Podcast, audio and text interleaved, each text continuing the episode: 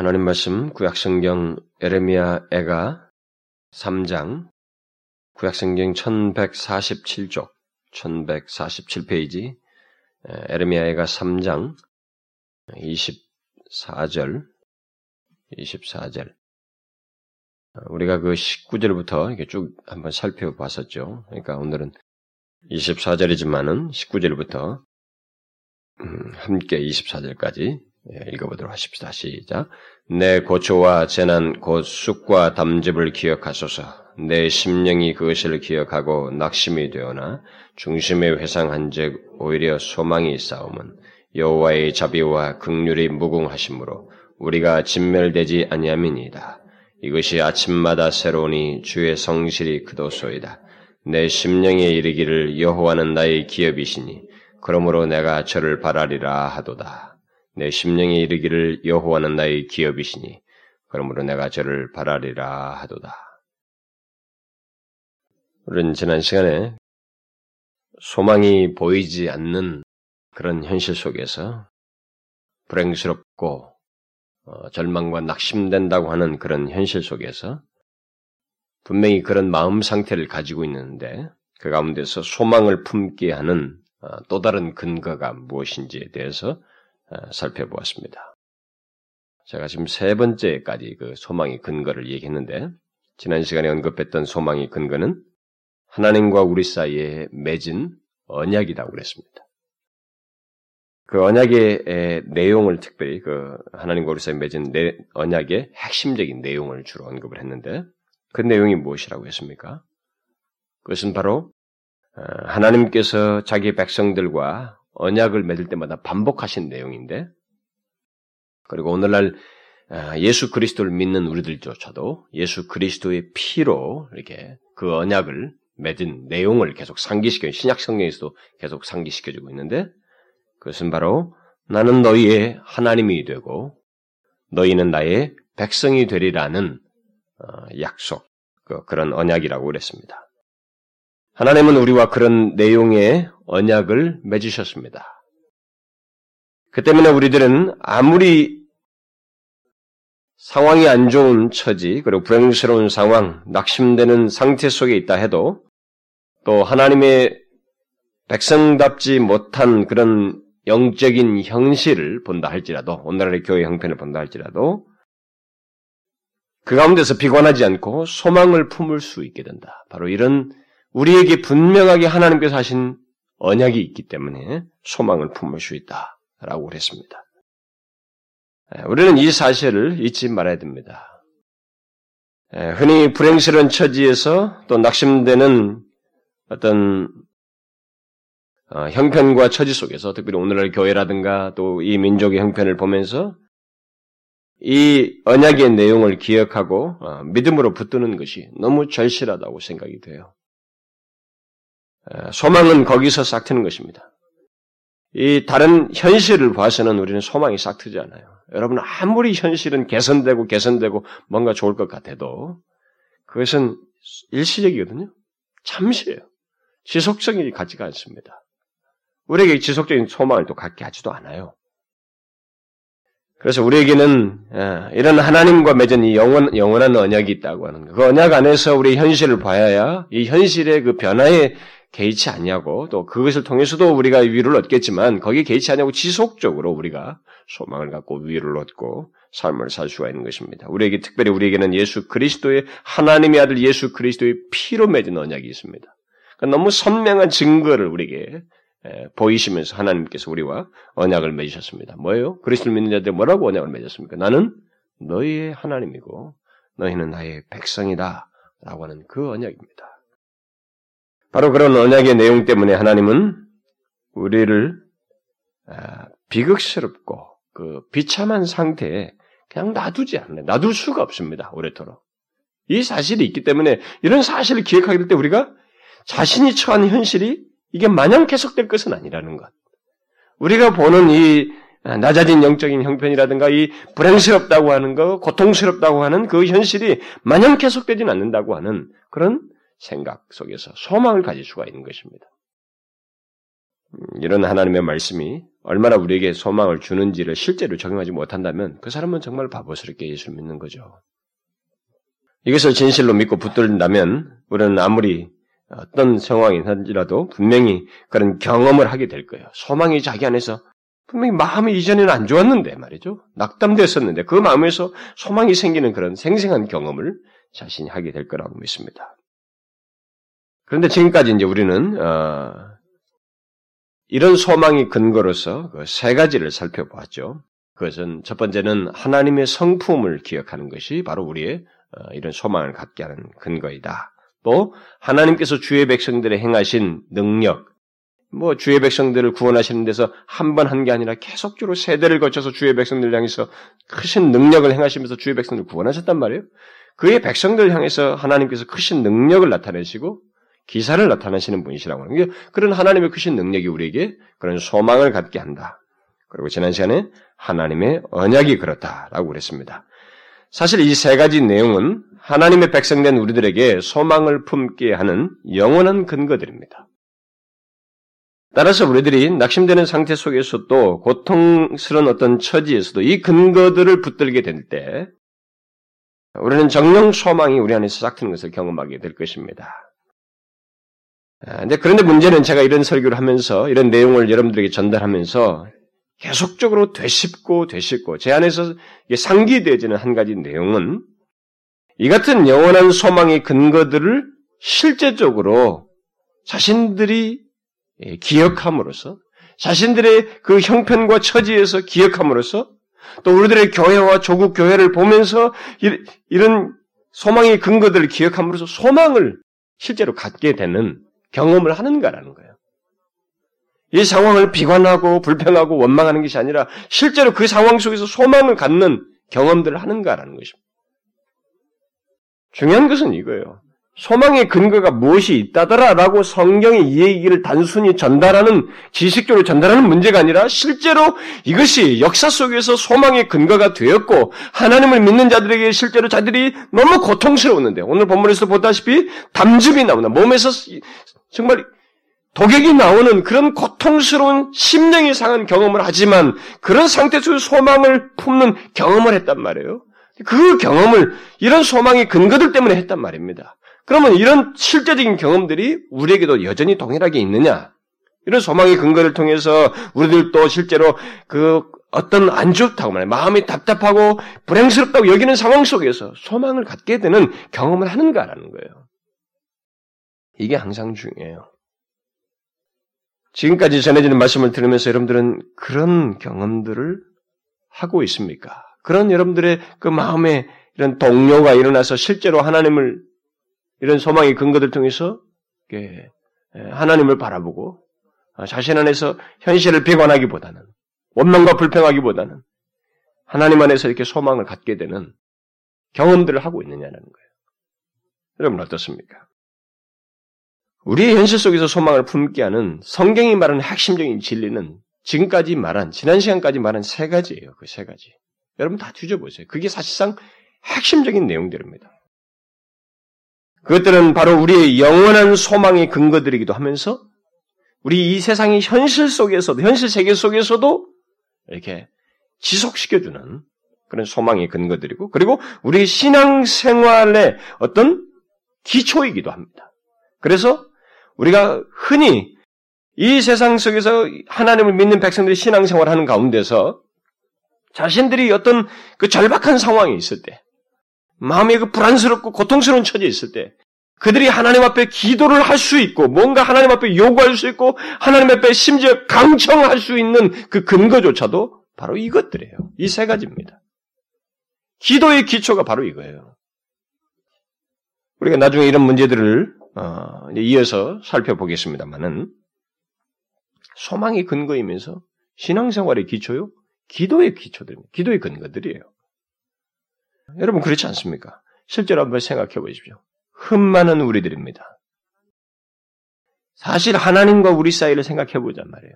죄라는 것에 대해서 조금도 우리는 하나님의 경험 세계를 알지 못해서 우리는 쉽게 하나님을 생각하지만은 하나님 자신에 대해서 성경이 말한 대로 충분히 이해를 하셔야 됩니다. 충분히 묵상하고 생각해야 돼요. 하나님이 어떤 분이십니까? 우리가 농담하고 대화하고 그분을 향해서 이게 쉽게 말이죠. 우리의 죄에 얼룩진 것에서 그냥 쉽게 용납할 건 우리가 보통 사람들 용납하듯이 그것이 대충대충 있는 문제입니까? 하나님은 우리를 용서하셔도 독생자 예수 그리스도의 피라고 하는 대가를 지불하시고 용서하시는 분이에요. 그만큼 거룩하신 분이십니다. 그런데 우리는 흠 많은 존재들이에요. 그렇죠? 우리가 한 주만 돌아봐도 우리들은 자기 정욕이 쩌들려 있는 사람들입니다. 죄악의 흔적들로 가득 차 있어요. 그런 우리들이 어떻게 하나님께 무엇을 요구하고 간구하고 뭐 강청을 할 수가 있겠습니까? 그것이 어떻게 가능하겠어요, 여러분? 한번 생각해 보십시오. 그것은 우리가 지금까지 말한 이런 근거들 때문에 그렇습니다. 하나님이 우리와 언약을 맺으시고 그 언약을 맺은 백성들에게 자신의 그 자비로우신 성품을 기꺼이 드러내시고 그리고 그 언약을 신실하게 지키시기 위해서 기사와 능력을 행하시고 그러시기 때문에 우리가 감히 그 언약 영원한 언약을 맺으셨기 때문에 그리스도 안에서 우리를 용납하시기로 언약을 맺으셨기 때문에 우리가 그 하나님께 감히 요구할 수 있는 것입니다. 여러분 한번 성경을 보십시오. 선지자들이나 이사야나 어? 예레미야 이런 선지자들은 뭐 그런 사람들 한번 보시라고요. 특히 이사야 이사야서를 여러분들 후반부에 보게 되면 어, 죄악으로 물든 유다의 현실을 보면서 그 현실 속에서 이사야가 하나님께 막 강청합니다. 돌아오시옵소서. 현실이 죄악되어 있는데 그 죄악된 현실을 놓고 돌아와 달라고 구하고 있다고. 돌아오시옵소서. 우리가 하나님 백성답지가 않은데 하나님 백성답게 하옵소서. 그걸 강청합니다. 마치 마땅한 것처럼 요구한다고요? 도대체 무슨 근거로 그렇게 요구할 수 있습니까? 죄로 얼룩진 자들인데. 그것은 바로 지금까지 말한 그런 근거들 때문에 하나님이 우리와 언약을 맺으시고 언약 맺은 가운데서 그의 백성들을 향하여서 자신의 자비로우신 성품을 드러내시 능력을 행하시는 또 그렇게 하시겠다고 하신 하나님이시기 때문에 그것에 근거해서 그렇게 요구하는 거예요. 그러므로 우리가 지금까지 말한 이 세 가지 소망의 근거들은 그저 노트에 기록해 놓고 머릿속에 그냥 입력해 놓을 그럴 내용이 아니고 우리들의 현실 속에서 특히 현재의 영적 상태에서 강하게 붙들어야 하는 그런 내용인 것입니다. 실제로 우리가 경험 세계 속에서 확인해야 되는, 우리 살면서 부딪히는 모든 현실 속에서 붙들어야 할 그런 근거들이다 이 말입니다. 그래서 여러분 지금 전해진 내용들이 여러분들에게 실제적인 그 사용되어지는 적용되어지는 근거들인지 꼭 확인하시고 그렇게 하시면 좋겠어요. 자, 그러면 우리가 지금까지 그렇게 소망의 근거들을 얘기했는데, 저는 이 세 가지가 거의 영원한 기초요, 그, 어, 소망의 근거라고 앞에서 분명히 말했습니다. 그런데도 저는 오늘 거기에 덧붙여서 우리가 우리 현실 속에서 소망을 품을 수 있는 그런 근거를 어, 덧붙이려고 합니다. 아니, 앞에서 그 소망의 영원한 근거들이라고 이 세 가지가 영원한 근거들이라고 말을 해놓고 뭐 덧붙여야 할 또 다른 어, 근거가 있단 말인가 라고 말할지 모르겠습니다. 있습니다. 그것은 무엇이냐면 바로 하나님께서 그의 백성된 자들과 백성과 맺은 언약을 이루시기 위해서 굵직한 관계를 언약을 맺으셨거든요. 이 관계를 맺으셨는데 이 맺은 언약, 그 관계를 충실하게 지키기 위해서 덧붙이신 그 언약에 이어서 덧붙이신 약속들이 있어요. 약속들. 그것이 바로 우리의 소망의 근거입니다. 하나님의 약속들이 우리의 그러니까 언약과 같은 맥락이에요. 그러나 한마디로 언약이라는 것만 얘기하고 끝날 수가 없기 때문에 우리에게 꼭 기억해야 할 그런 언약 약속들이 있기 때문에 그 소망의 근거로서 그것을 덧붙이려고 합니다. 하나님의 모든 약속은 언약 안에서 생각할 수 있습니다. 모든 약속들은. 그래서 구약을 보면 언약의 그 범주 안에서 그 하나님의 약속들이 계속 주어지고 있고 거론되고 있습니다. 그리고 신약에 와서는 언약과 약속이 혼용되어서 사용되고 있는 것을 보게 됩니다. 어쨌든 하나님께서 그의 백성된, 백성들과의 언약 관계 속에서 그의 백성들을 위해서 수많은 약속들, 그 언약을 지키기 위해서 어떻게 하시겠다고 하는 수많은 약속들을 덧붙여주고 있어요. 근데 그 모든 약속들은 우리들로 하여금 그 어떤 상황 속에서도 소망을 품을 수 있게 하는 굉장히 위로가 되는 우리를 이렇게 다시 소생시켜주는 그런 약속들입니다. 또 하나님의 약속 자체가 소망을 갖게 해요. 왜 그렇습니까? 하나님의 약속은 반드시 이루어질 것이기 때문에 그렇습니다. 하나님의 약속은 반드시 이루어져요. 430년 만에 돌아온다 하면 진짜 돌아오는 거예요. 가나안 땅에 너희들 갈 것이다 하면 그대로 가는 것입니다. 하나님의 약속은 반드시 이루어져요. 그래서, 그래서 그 하나님의 약속, 이 약속이 일단 하나님으로도 주어진 것이라면 그것은 우리에게 굉장히 소망의 근거를 가르치는 거예요. 내가 어떤 현실에 있던 그 자체가 나를 어, 다시 일으켜지게 하는 그런 근거가 된다 이 말입니다. 여러분도 알다시피 하나님은 시건치 않는 분이십니다. 이렇게 그냥 생각 없이 말을 내뱉는 분이 아니시라고요. 빈말을 하시는 분이 아니십니다. 일단 자신이 하신 말씀은 반드시 시행하시는 분이십니다. 예, 바로 이런 사실을 성경이 많이 증거하고 있죠. 예, 민수기에서 하나님은 인생이 아니시니 시건치 않으시고 인자가 아니시니 후회가 없으시도다. 어찌 그 말씀하신 바를 행치 않으시며 하신 말씀을 실행치 않으시랴. 그 때문에 우리는 불행스럽고 고통스러운 처지에서 또 영적으로 낮은 상태 속에서 하나님의 약속을 붙들 수 있고 그 안에서 소망을 가질 수 있습니다. 진짜 예수를 제대로 믿으려면 우리의 현실 속에서 하나님 그리고 그분의 약속을 통해서 소망을 갖고 이 세상과 다른 사람과 좀 다르게 사는 것이 있어야 됩니다. 이 보편적인 사람과 달 소망이 없지 그냥 인생이 그냥 먹고 마시는 게 전부에서 사는 거는 분명히 달라야 하는 것입니다. 우리에게는 소망이 근거가 있어요. 소망을 야기시키는 내용들이 하나님에도 분명히 주어져 있습니다. 수없이 많이 주어졌어요. 하나님이 세대를 거쳐서 말씀하셨습니다. 시건치 않아요. 빈말을 하는 분이 아닙니다.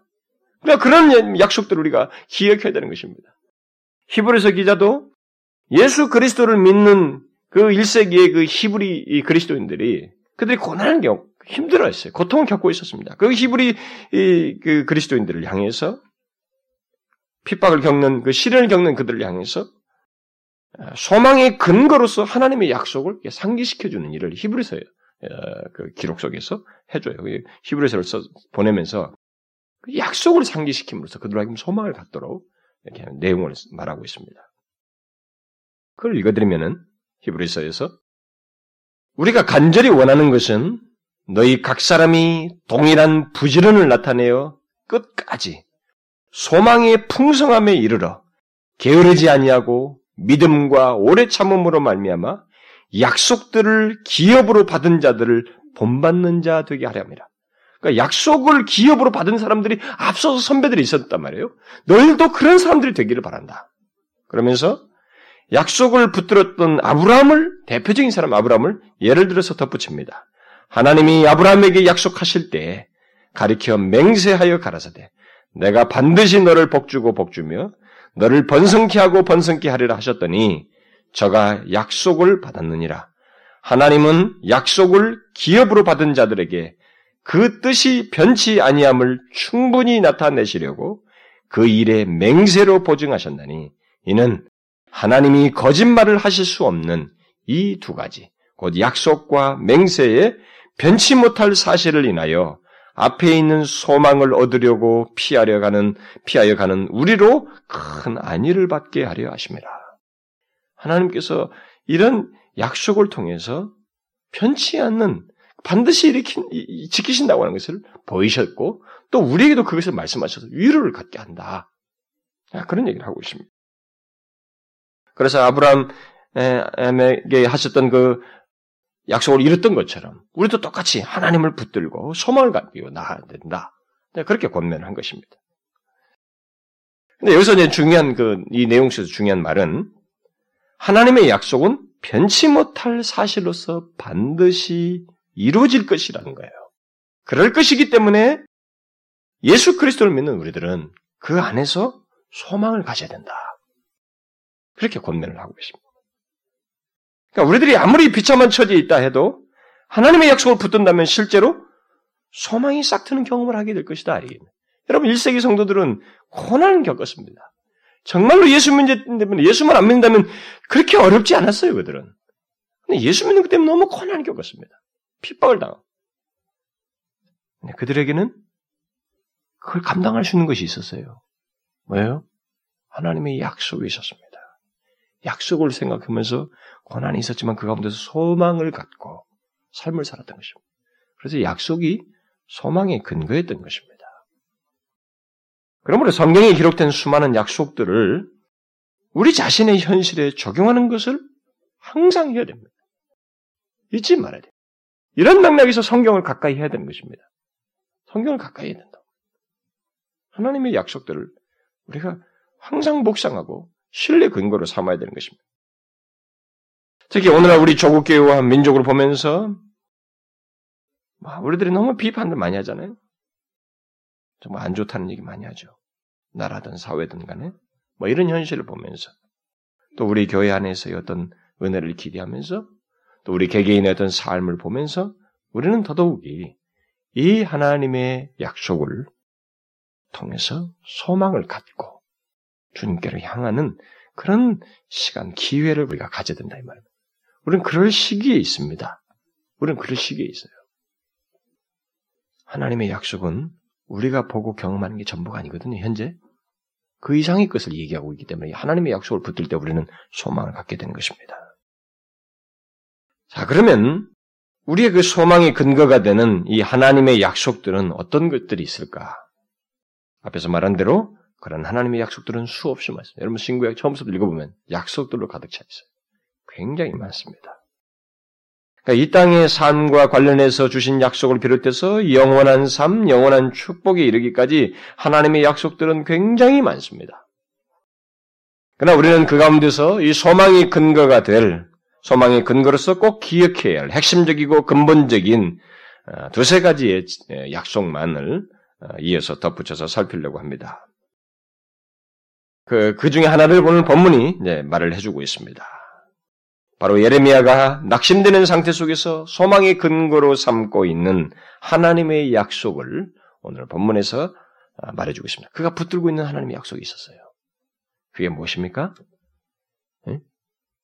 그게 뭐예요? 여호와는 나의 기업이십니다. 라고 하는 약속입니다. 내 심령에 이르기를 여호와는 나의 기업이시니 그러므로 내가 저를 바라리라.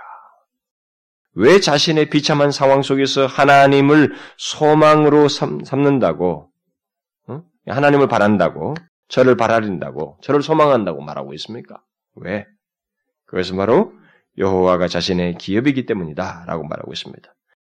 사실 이 내용은 언약 관계 속에서만 할 수 있는 말이에요.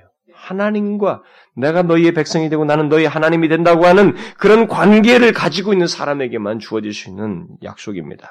그렇지 않다면 하나님과 이 영원한 언약을 맺고 있지 않다면 감히 이렇게 말할 수가 없어요.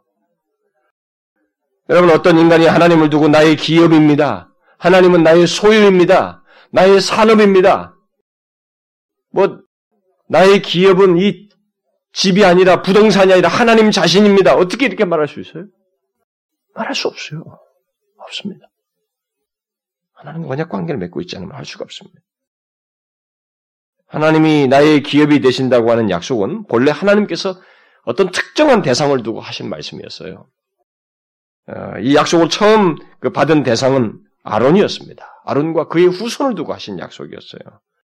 하나님은 출애굽한 이스라엘 백성들이 이제 가나안 땅에 들어가서 각 지파별로 땅을 기업으로 분배해서 이제 기업으로 땅을 기업으로 받을 것을 말씀하셨습니다. 그 말씀하시는 중에 아론에게 이 말씀을 하셨습니다.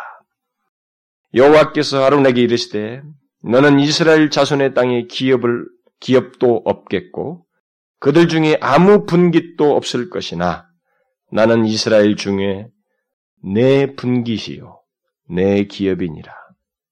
무슨 말씀입니까? 각 지파별로 모든 사람이 땅을 기업으로 받을 것이지만 이 아론의 후손들은 이 제사장의 후손들이죠. 제사장의 후손들은 하나님 자신이 자신 그들의 기업이고 분깃이 될 것이다라는 것입니다. 얼마나 특별한 약속이에요? 다른 지파들은 다 땅을 받습니다.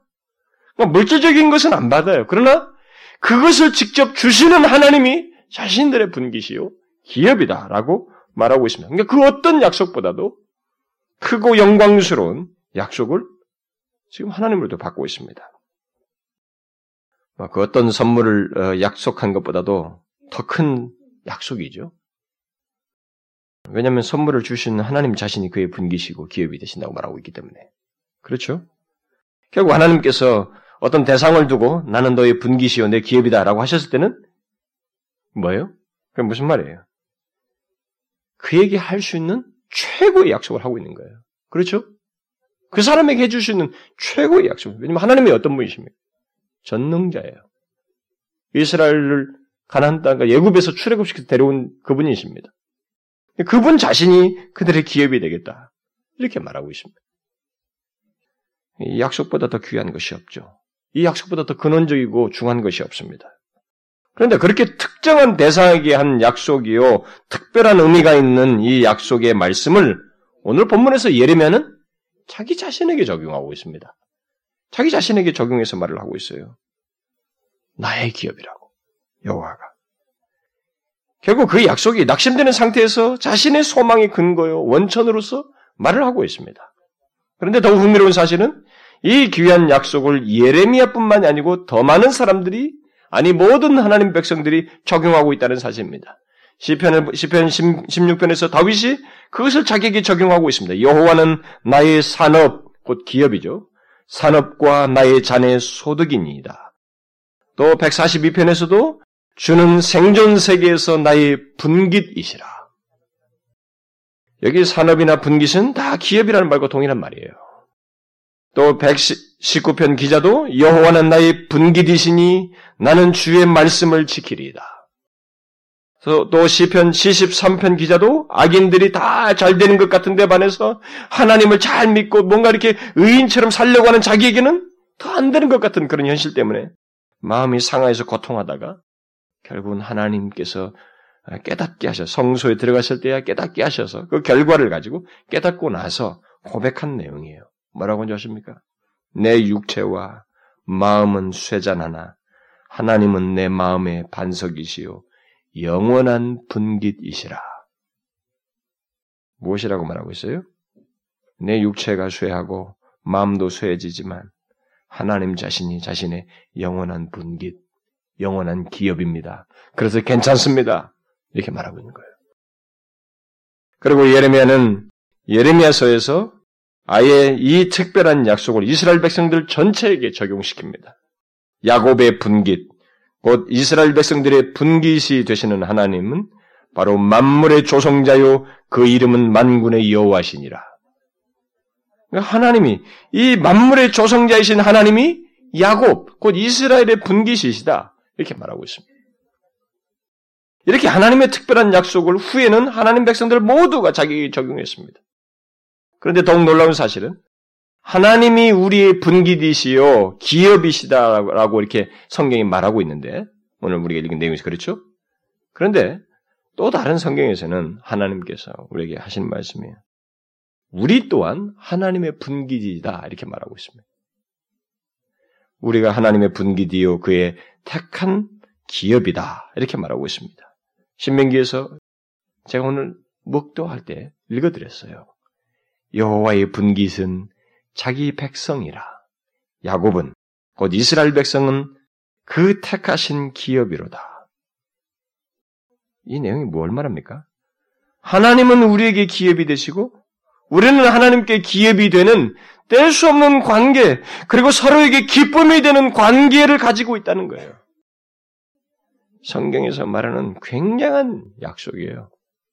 여러분들의 성경을 읽으면서 이런 사실을 알고 있는지 모르겠, 봤는지 모르겠습니다만, 이것은 성경이 우리 하나님 백성들에게 주는 최고의 약속입니다. 어쨌든 중요한 것은 하나님께서 바로 그런 사실을 우리에게 약속하셨다는 거예요.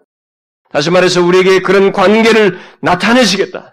내가 너의 분기시고 너희가 나의 분기신 것을 나는 증명할 것이다. 그 말씀을 통해서 이렇게 말하고 있는 거예요. 난, 난 나타낼 것이다.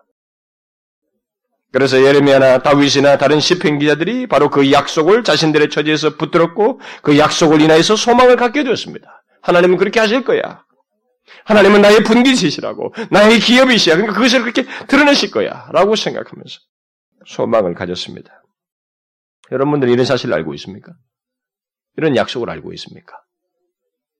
하나님께서 우리에게 얼마나 귀한 약속을 하셨는지 이런 말씀을 통해서 여러분들이 알고 말이죠. 그런 약속의 풍요로움을 알고 누, 누리느냐 말이죠. 이 같은 귀한 약속을 하나님께서 하셨는데도 자기 현실 속에서 소망을 갖고 또 그 약속을 누리지 못한다면 어떻게 되겠어요? 아, 그것만큼 안타까운 신앙생활이 어디 있겠습니까? 그래서 예수 믿는 사람들이 예수를 믿어도 이렇게 뭐 무력을 발휘한다든가 뭐 돈에 많고 적음을 가지고 세력을 말하는 게 아니라 사람이 아무리 해도 못 이기는 내면을 꺾지 못하는 그런 강성한 모습을 1세기나 옛날 성도들이 가졌잖아요. 우리 다니엘이나 뭐 이런 사람들 믿음의 영웅들 다 보지 믿음의 사람들. 그들이 다른 것을 다 해도 꺾지 못한 내면을 가지고 있었잖아요. 응? 그게 다 뭡니까, 여러분? 바로 이런 소망의 근거들을 가지고 있었기 때문이거든요. 오늘 우리들은 오늘 우리 예수 믿는 많은 사람들 중에는 갖지 못하고 있어요. 그 왜 그럴까요? 안타깝게 신앙생활하는 왜 그럴까요? 이런 귀한 약속을 하나님께 하셨는데도 알지도 못할 뿐만 아니라 현실에 적용하지 않아요. 믿음으로 적용하지 않습니다. 캄캄 무소식이에요. 너무도 하나님의 진리를 모르고 있습니다. 안다 해도 적용을 안 해요. 하나님의 복된 약속, 약속이 있어도 그것을 충분히 누리지 못하고 있는 그런 현실들이 우리 가운데 있지 않는가라는 거예요. 우리 안에서만 보아도 하나님의 약속을 기억하고 붙듦으로써 하나님의 약속을 누리는 사람이 있는가 하면 그 비슷한 그런 경험 환경 속에서 하나님의 약속을 붙들지 않냐고 있는지도 알지 못하고 그 약속을 의지하지도 않고 따라서 하나님의 약속이 이루어지는 것도 알지 못하는 그야말로 하나님의 약속을 삶 속에서 누리지 못하는 그런 사람도 있어요. 그렇죠? 오늘날 예수 믿는 사람들에게는 그런 사람들이 분명히 있을 거란 말이에요, 서로가. 만약 우리들이 이 같은 하나님의 약속조차도 모르고 현재를 지나고 있다면, 여러분 한번 생각해 봐야 돼요. 그 약속을 붙들어야 할 처지와 현실에 있음에도 불구하고 그같이 복된 약속을 기억지도 않고 붙들지도 않는다고 한번 생각해 보란 말이죠. 그, 그런 것을 어디에 비유할 수 있을까요? 큰 재산을 약속한 하나님의 그 어떤 아니 재산을 약속하는 아버지의 약속을 잊은 채 낙심 가운데 있는 그래서 제대로 어 그 오히려 막 굶주려 있는 말이죠. 그런 자식의 형편이라고 생각할 수 있을까요? 아버지가 큰 재산을 약속했는데도 그 약속을 기억지 아니하고 자신의 처지를 탓하기만 하고 한탄하면서 어?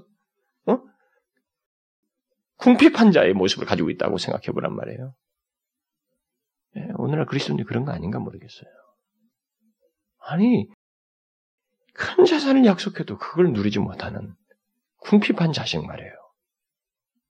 우리 하나님께서 우리 뭐라고 약속하고 있습니까? 여러분은 자신의 현실 속에서 어떤 고통스럽고 힘든 경험을 하면서 불행스러운 처지에 있다, 있는 가운데서 정작 그런 상황과 처지로부터 소망을 갖게 하는 이 같은 하나님의 약속을 기억하고 붙드는 경험을 해 보았습니까? 여러분들 자신들의 그런 처지가 있을 때 하나님께서 나를 향해서 하신 약속을 믿음을 가지고 붙들어 보았냔 말이에요. 그, 그 약속을 기억함으로 자신 안에서 소망이 싹 트는 것을 경험해 보았습니까? 하나님의 약속을 붙듦으로써 소망을 품는 그런 경험이 자신들에게 있었냐 말이죠. 어떻습니까? 여러분은 우리 교회와 조국 교회를 보면서 우리의 가정과 자신의 처지를 보면서 하나님의 약속을 붙들고 소망 중에 하나님을 이 붙드는 그래서 그 소망이 자신 안에서 현실화되어지는 그런 경험을 해보았어요? 어떻습니까? 혹시 우리 현실에 대해서는 예민하면서도 그 현실 속에서 소망을 갖게 하는 하나님의 약속에 대해서는 둔감해 있지는 않습니까? 만일 그러하다면 그는 그 상황 속에서 자신 안에 소망이 싹 트는 것을 경험하지 못할 거예요. 아, 있어도 계속 불만, 불평, 아, 그럴 것입니다. 하나님의 약속을 풍성히 누리지 못할 거예요. 그러나 이 세대가, 아니, 오늘날 그리스도인들이 하나님, 오늘 본문과 같은 하나님의 약속을 붙들기만 한다면, 그리고 이 약속을 믿고 하나님께 매달리기만 한다면, 우리는 이 약속의 내용이 풍성히 자기 자신 안에서 이렇게 실현되는 것을 먼저 소망이 싹트고 그것이 현실화되는 것을 경험하게 될 것입니다. 왜요? 시건치 않는 하나님의 약속이니까. 반드시 이루실 분의 약속이니까.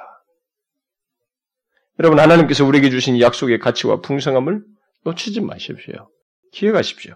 여호와가 나의 기업이시다는 말은 우리가 소유할 수 있는 약속 중에 최고의 약속입니다. 여기 기업이라는 말의 어원적인 뜻은 나눈다는 뜻이거든요. 그렇다면 여호와가 나의 기업이시라는 말은 하나님의 몫을 우리에게 나눈다는 얘기예요. 그렇죠? 하나님의 몫은 뭐 하나님의 몫이 뭡니까? 하나님의 소유예요. 하나님의 소유가 무엇입니까? 무한한 것들이에요. 우리가 불가능하다는 것을 가능케 하는 것이에요. 우리가 분명히 마음이 아파서 고통스러워 견딜 수 없는데도 하나님은 우리에게 자신에게 있는 그 평안과 기쁨을 줄 수 있는 우리 경험 속에서 우리가 갖지 못하는 그런 것들을 하나님께서 나누시는 것입니다. 나는 슬픈데 슬픈 경험이지만 하나님에게는 슬픔이 없어요. 하나님은 영원한 기쁨입니다. 그 기쁨을 공유하게 하시는 거예요. 수만 가지예요. 그 하나님의 것을 우리에게 나는 그래서 하나님의 것이 우리 것이다라는 말이에요. 결국 이 말은 얼마나 큰 약속입니까? 이것은 땅을 기업으로 어, 약속한 것보다도 다시 말해서 사업이 잘 되고 불행스러운 환경이 개선되는 것보다도 더 크고 무한한 그런 내용을 약속한 것입니다. 그리고 일시적인 것도 아니고 영속적인 가치가 있는 것을 약속하고 있는 것입니다. 더욱이 우리의 마음에 만족이 있고 기쁨이 있을 것을 내포하는 약속이에요. 이게. 이 기업이라는 게 단순히 물질적인 것만이 아닙니다. 여러분, 물질적인 것은요, 많아도 불편할 수 있어요. 네? 이 기업을 잘 알아야 됩니다. 지금 이 사람이 분명히 몸에 담즙이 쌓이고 이렇게 막 독액이 쌓이는 그런 경험을 하잖아요. 근데 그 경험 속에서 지금 이 약속을 기억하면서 내면의 변화가 생기잖아요. 내면의 변화가 뭡니까? 지금 소망이 싹트고 있어요. 분명히 낙심된다고 그랬습니다. 우리가 그런 심령 상태에 소망이 싹트는 것은 심령의 변화가, 내면의 변화가 있다는 것이거든요. 뭐예요? 소망이 싹트면서 이 중에 기뻐할 수 있는 기초가 형성되고 있습니다. 여러분, 많고 적음 가지고 능사가 아니에요. 여기 기업은 그런 것까지 다 포함하고 있는 거예요. 실제적인, 현실적인 문제뿐만 아니라 더 중요한 것, 우리 마음의 만족을 내포하고 있는 것입니다. 여러분, 아무리 많이 가져도 마음의 만족이 없어서 더 치고받고 하는 거예요. 더 힘든 것입니다. 많은 사람들이 마음에 만족하는 것 같습니까? 절대 만족 안 합니다, 여러분. 그러나 반대로 말이죠. 적게 가져도 만족이 있으면 더 이상 부를 것이 없고 불편함을 못 느끼고 삶의 생기를 가질 수 있는 것입니다. 이 약속은 바로 그런 내면의 법까지 내포하고 있는 약속이에요. 그는 본문에서 말하고 있습니다. 내 심령에 이르기를 여호와는 나의 기업이시니 그러므로 내가 저를 바라리라. 그는 분명 낙심되는 상태에 있었지만 내면의 변화가 생겼죠? 변하고 있습니다. 앞에서 그랬잖아요. 오늘 읽었잖아요. 내 고초, 내 재난, 쑥, 담즙 이것을 기억하옵소서. 낙심됩니다. 그런 상태를 가지고 있었잖아요. 근데 소망을 갖고 있습니다. 내면의 변화가 생겼어요. 여러분 가장 힘든 게 이 문제예요. 환경 변화가 아닙니다. 사실 인간에게 가장 힘든 게 이 문제예요.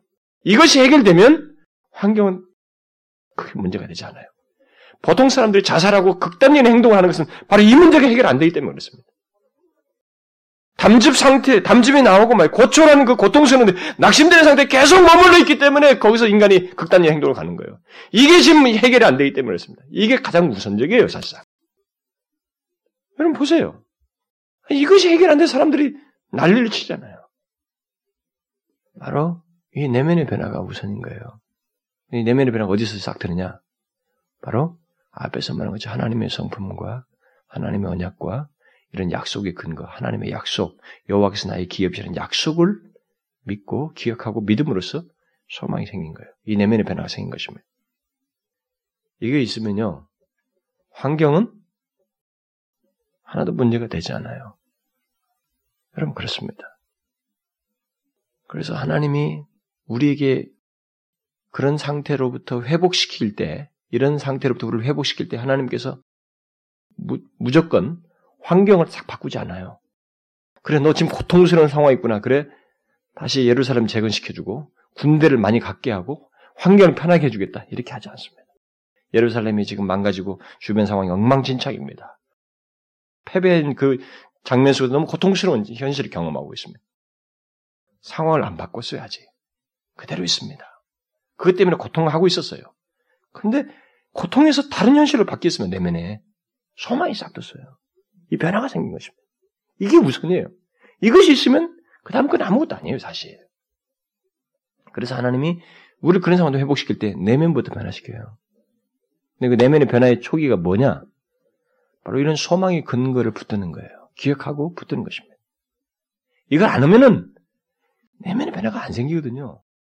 그러니까 현실은 계속 눈에 보이네요. 눈만 뜨면 보이거든. 어제 현실 하나도 안 달라지고 말이야.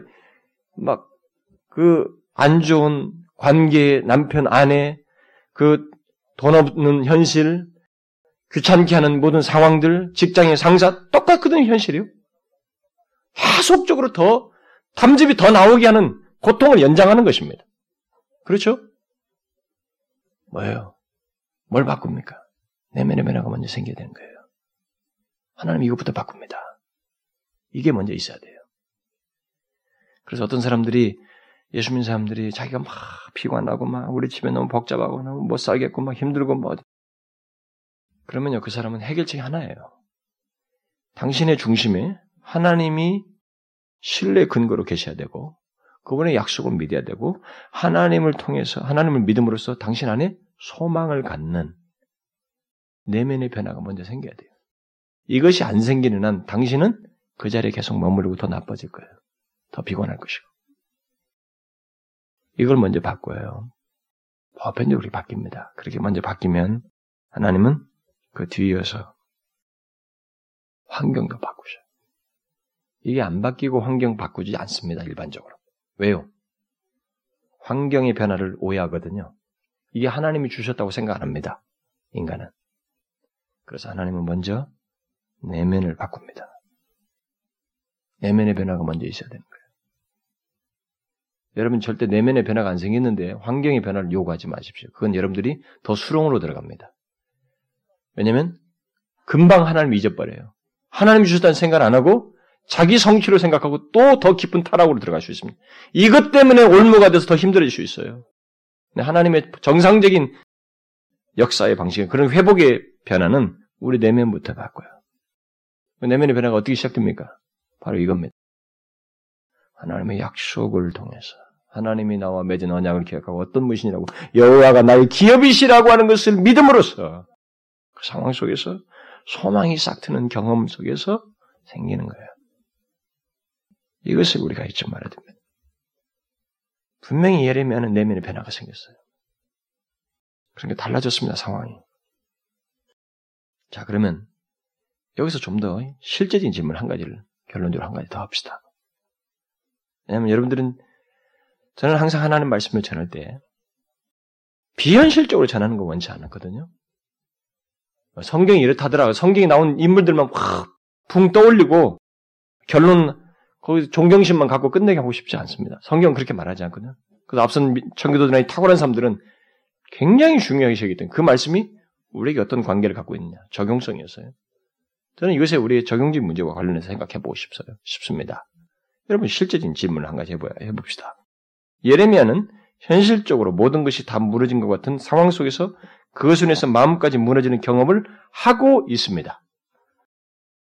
그런 상태 속에서 여호와가 나의 기업이시라는 약속을 기억하고 붙음으로써 소망을 갖게 되는 경험을 하게 되는데, 자 그러면 이런 경험을 했다고 그래서 모든 상황이 괜찮아진 건가요?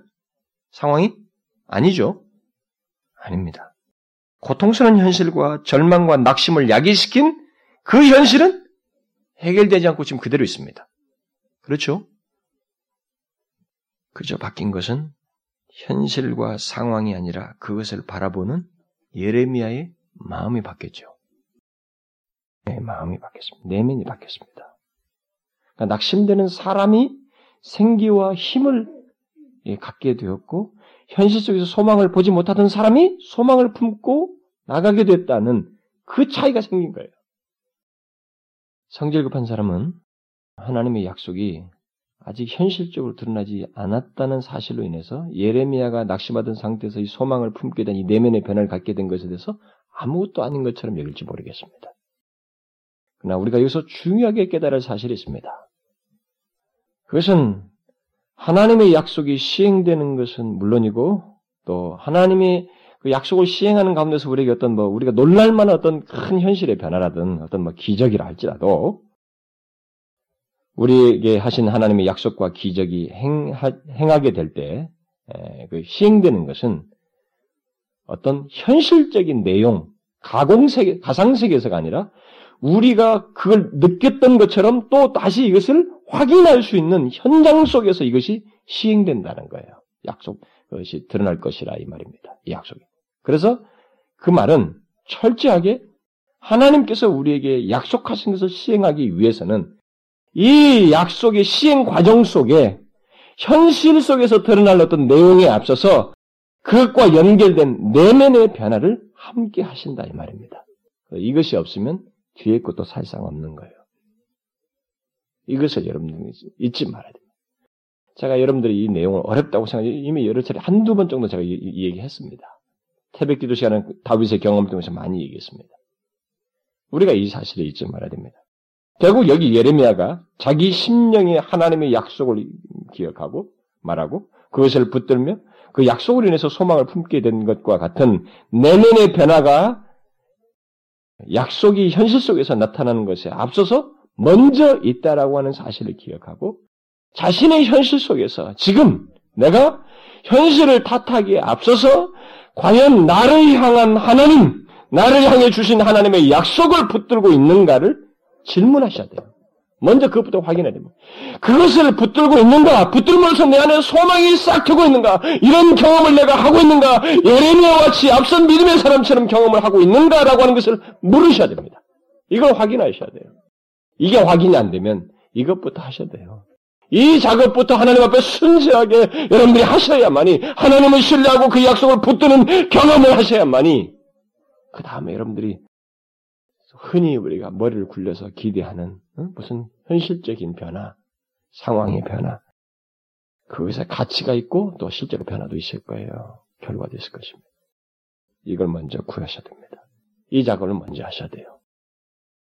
이런 면에서 우리가 우리 현실 속에서 하나님의 약속을 기억하고 붙들므로써 절망과 낙심에서 소망을 품게 되는 것이 얼마나 중요한지를 알아야 됩니다. 예? 이런 맥락 속에서 생각해야 돼요. 이게 가벼운 게 아니에요. 이 사람의 지금 이 경험이 가벼운 게 아닙니다. 어떤 사람은 이거 하라고 해도 죽어도 못합니다.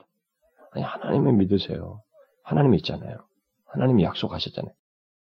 죽어도 안 믿어요. 예수 믿었던 사람인데도. 그 자기가 정말로 절망스럽건, 제가 볼 때 절망스럽다고 할 수 있습니다. 힘든 처지에 맞아요. 그런데 아무리 말해도 마음 꼼짝 안 합니다. 그런 사람이 있습니다. 이걸 가볍게 여기면 안 돼요. 이것이 먼저 있어야 됩니다. 그 사람이 지금 기대하는 것은 좀 상황이 다 바뀌었으면 하지만 그런 변화 안 생겨요. 정작 하나님의 백성이라면. 넌 크리스찬은 생길 수 있어요, 여러분. 여러 가지 요행, 요행으로도. 어? 예, 적당한 위안 같은 것이 있어요. 그러나 진정한 하나님의 역사는 그렇게 일어나지 않습니다. 하나님은 우리 내면에 없이, 내면의 변화 없이 우리 환경을 바꾸시지 않습니다. 그게 일반적이에요. 그러므로 중요한 것은 환경이 아니라 우리 내면이라는 생각부터 하셔야 됩니다. 현실을 통해서 비판을 하고 있을 때, 그래서 저도 우리 교회를 보면서 뭘 얘기하기 전에 모든 게 사실 내 자신부터 지금 문제지. 이런 생각을 해요. 우리 조국교를 볼 때도 남 탓이 아니다 말이에요. 우리 자신이 지금 저질러 놓은 건데 뭐. 그것부터 생각하게 됩니다. 그러니까 병행하야죠. 그러니까 우선순위는 자기 내면을 생각해야 돼요. 하나님을 향한 우리의 태도의 변화, 하나님을 진실로 신뢰하는 내면의 변화가 먼저 있어야 된다는 거예요. 우리의 처지 속에서 만약에 이것이 없으면서 어떤 것을 기대하게 되면 오해를 하는 겁니다. 하나님은 하나님은 기계적인 역사를 하신 분이 아니거든요. 왜 이런 식으로 역사를 하시냐면 하나님이 인격적인 분이시기 때문에 그래요. 우리가 인격적인 교통 속에서 일을 하시기 때문에 아프다, 고통스럽다. 어떻게 하면 좋아요? 하나님도 하나도 생각하는데 뭔가 일이 형이 다 바뀌었다. 이게 하나님과 인격적인 교통 속에 있는 일이에요? 누가 해주는 것인지 어떻게 알아요, 이게? 이거 내가 어쩌다 지나가면서 아 좀 다른 신이라도 있으면 좀 도와줬으면 그 생각이 이루어진 것인지 어? 점쟁이 찾아가서 된 것인지 어떻게 알아요? 하나님을 여러 신 중에 하나로 여길 게 뻔하다고요. 이 내면의 변화가 왜 하나님 백성들에게 먼저 되냐면 하나님과 인격적인 교통 때문에 그렇습니다. 우리의 마음을 듣고 보시고 그리고 그것을 마음을 나누심으로써 도움을 주시는 우리와 교통하는 가운데서 주시는 인격적인 교제 속에서 일하시는 분이시기 때문에 그런 거예요. 그걸 잊지 말아야 됩니다. 무조건 환경 변화를 기대하는 게 아니에요. 하나님은 우리와 인격적인 관계 속에서 그 일을 하시. 그래서 내면의 변화가 먼저 있어야 됩니다. 어, 환경 변화는 2차예요. 아, 이 사실만 기억해도요. 굉장히 사실 성경이 굉장히 중요한 비밀을 봐요. 여러분 다윗 같은 사람의 삶의 비결 중에 하나가 이거예요. 그래서 우리가 우리의 처지 속에 있을 때 이런 변화를 위해서 말이죠. 비관스럽다고 할때그 상황에 있을 때 우리가 붙들어야 되는 게 뭐냐면 오늘 본문 같은 약속이에요. 하나님 약속하셨잖아요. 하나님이 우리 기업이 되신다고 하셨지 않습니까? 하나님이 이대로 우리를 놔두시지 않을 것이잖아요. 하나님과 우리의 맺은 연약이 있지 않습니까? 하나님은 우리의 기업이고 우리는 하나님의 기업이고 그런 관계를 가지고 있지 않습니까? 나의 삶을 돌아보시옵소서. 우리 교회를 돌아보시옵소서. 이민족과 조국 교회를 돌아보시옵소서. 하나님이 우리의 기업이 되신데 어찌하여 우리가 이 상태로 계속 있습니까? 돌아보시옵소서. 우리의 마음이 그렇습니다. 어떻게 하시겠어요?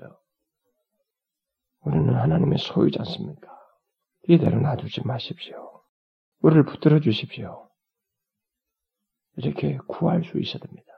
이렇게 구할 수 있는 내면의 변화 있잖아요? 그게 출발점이에요. 그리고 큰 변화입니다, 사실상. 뒤에 환경의 변화보다 더 큰 변화예요, 사실. 이게 더 힘들어요. 우리는 그것을 구해야 됩니다. 우리 현실을 보면서 여호와는 나의 기업이시다고 하는 약속을 붙들고 하나님 앞에 하나님, 하나님은 나의 기업이에요. 아시죠?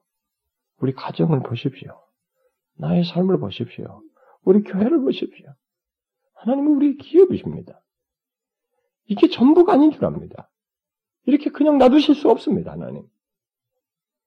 그렇게 약속을 붙들고 나가는 것과 그런 것도 하나도 없이 있는지도 모르고 하나님을 향해서 인격적인 관계를 갖고 있자는 것 차이가 있겠어요, 없겠어요, 여러분? 있는 것입니다. 약속을 풍성히 누른 데서는 그런 데서 차이가 생겨요. 저는 우리 사랑하는 지체 여러분, 여러분 모두가 지금 제시된 이런 약속, 이, 이 소망이 큰 것들을 붙들고 하나님께 나아가면서 실제로 자기 안에서 소망이 싹 트는 아 정말 소망이 생긴다. 하나님이 나의 기업이시기 때문에 나와 영원한 관계를 언약을 맺으셨기 때문에 나는 소망이 있습니다. 그래 내가 주를 붙들리라. 주를 바라리라. 오직 하나님만을 붙들며 나아가리라. 라고 하는 그런 변화가 여러분 모두, 우리 모두에게 있길 바랍니다. 그게 우리 가운데 먼저 있어야 돼요. 우리 교회 안에 어떤 역사가 있으려면, 은혜 주심이 있으려면, 먼저 있어야 됩니다. 이게 목사 한 사람으로 생기는 게 아니고요. 한두 사람에 우리 모두에게 사실 그런 것이 있어야 우리 안에 하나님께서 교제하시거든요. 우리 마음을 보시고, 들으시고, 그래, 약속을 이루시는 그 역사가 있는단 말이에요. 이런 내면의 변화가 우리 교회 안에 여러분 모두 있기를 바랍니다. 기도하겠습니다. 하나님 아버지요, 우리를 정말 버려져 마땅한 우리를 그리스도 안에서 영원한 관계를 맺어주시고 자신의 몫을 우리에게 나누시며 자신을 우리의 기업으로 주신 이런 귀한 약속을 주신 하나님 아버지 감사합니다. 주께서 약속을 하신 것이 큼에도 불구하고 그 큰 약속을 우리가 제대로 믿고 신뢰하고 의지하지도 않나서 소망을 가져야 할 자리에서 소망을 갖지 못하고 비관하면서 우리의 현실을 살진 않았는지요. 우리의 이 세대를 보면서, 우리의 상황을 보면서, 우리 교회를 보면서, 우리의 가정과 개인의 상태를 보면서 그저 하나님께서 주신 이 약속조차도 알지 못한 채 그저 불평하고 소망도 알지 품지 않은 채 그냥 있지는 않았는지요. 주여 우리가 분명하게 주께서 주신 큰 약속이 있는 것을 알게 되었사오니 하나님께서 자신의 몫을 우리에게 나누어 주시는 그것을 약속하셨사오매 이것을 기억하고 우리가 어느 상황에서든지 여호와는 나의 기업이 되시는 것을 기억하고 그것을 인하여서 용기를 갖고 믿음으로 나아가며 소망을 품는 그런 경험들을 우리가 갖기를 소원합니다. 그런 내면의 변화를 우리에게 허락하여 주옵소서. 우리가 모두가 그런 소망을 가지고 기도하는 일이 있게 하여 주옵소서. 주님을 붙드는 일이 있게 하여 주옵소서.